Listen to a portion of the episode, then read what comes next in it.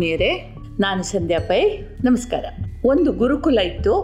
ಅಲ್ಲಿ ಸಂತರೊಬ್ಬರು ಮಕ್ಕಳಿಗೆ ಮಾತ್ರ ಅಲ್ಲ, ಎಲ್ಲ ಆಸಕ್ತರಿಗೂ ಮಾರ್ಗದರ್ಶನ ಮಾಡ್ತಾ ಇದ್ರು. ಒಂದಿನ ಬೆಳಿಗ್ಗೆ ಅವರನ್ನು ಕಂಡವರಿಗೆ ಆಶ್ಚರ್ಯ ಆಯಿತು. ಕಾಲಿನ ಹಿಮ್ಮಡಿ ಬಾತುಕೊಂಡಿತ್ತು ಕಾಲೂರಲಾಗದೆ ನೋವಿನಿಂದ ಸಂಕಟ ಪಡ್ತಾ ಇದ್ರು.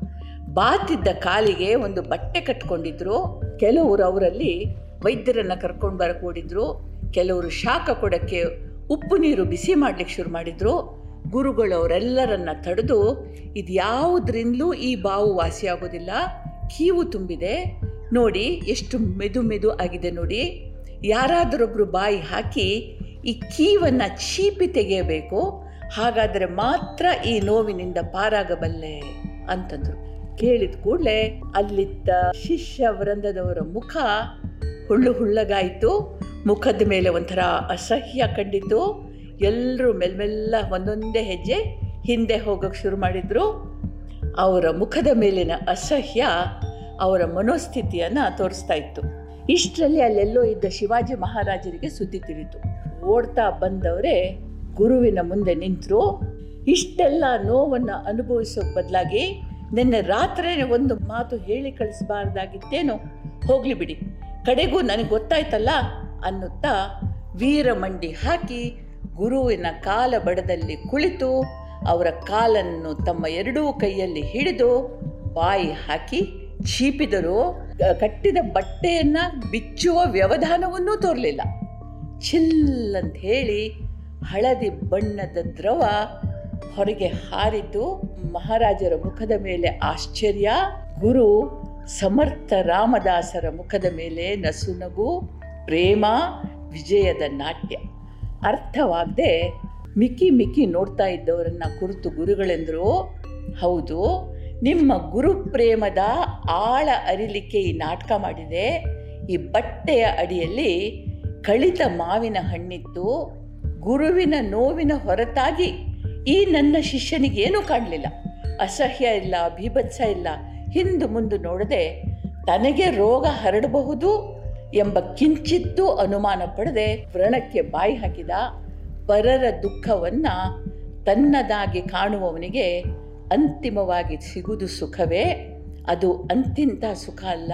ಭಗವಂತನನ್ನು ಸೇರಿದವನಿಗೆ, ಸೇವಿಸಿದವನಿಗೆ, ಸೇರಿದವನಿಗೆ ಸಿಗುವ ಸುಖ ಸಿಹಿಯಾದ ಮಾವು ಅಂತಂದರು.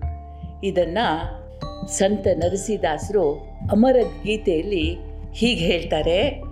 ವೈಷ್ಣವ ಜನತೋ ತೇನೇ ಕಹಿಯೇ ಜೋ ಪೀಡ ಪರಾಯಿ ಜಾಣೆರೆ.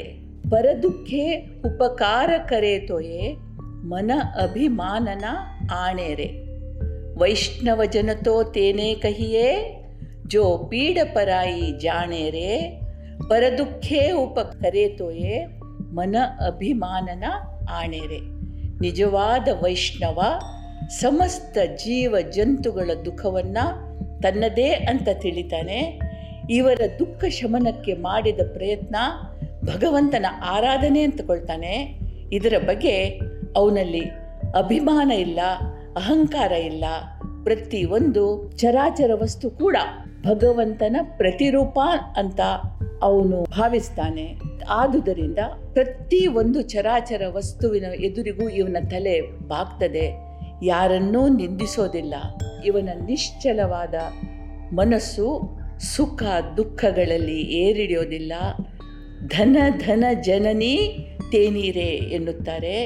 ಇಂಥವರಿಗೆ ಹಿತಪ್ರಜ್ಞನಿಗೆ ಜನ್ಮ ಕೊಟ್ಟ ತಾಯಿ ಧನ್ನೆ ಧನ ಧನ, ಜನಿರೇ, ತೇನೀರೆ ಅಂತಾರೆ. ಹೀಗೆ ನಾವು ವೈಷ್ಣವ ಅಂದ ಕೂಡಲೇ ವಿಷ್ಣುವಿನ ಆರಾಧಕ ಒಂದು ಪಂಗಡ. ನಾವು ವೈಷ್ಣವರು, ಅವರು ಶೈವರು ಇವರು ಶಾಕ್ತ್ಯರು ಹೀಗೆ ನಾವು ಪಂಗಡಗಳನ್ನು ಹಾಕ್ಕೊಂಡಿದ್ದೇವೆ. ಹಿನ್ನೆಲೆ ಏನು ಅಂತಂದರೆ ವೈಷ್ಣವ ಅನ್ನುವ ಪದಕ್ಕೆ ವಿಷ್ಣುವಿನ ಆರಾಧಕ ಅಂದ್ಕೊಳ್ಬಹುದು. ಅದು ರೂಢಿಯಲ್ಲಿದೆ. ಆದರೆ ವೈಷ್ಣವ ಸ್ಥಿತಿಕಾರಕ. ಸಮಸ್ಥಿತಿಯಲ್ಲಿ ಇರುವವನು. ಸೃಷ್ಟಿ, ಬ್ರಹ್ಮ, ಸ್ಥಿತಿ, ವಿಷ್ಣು, ಲಯ, ಶಿವ. ವಿಷ್ಣು ಸ್ಥಿತಿಕಾರಕ.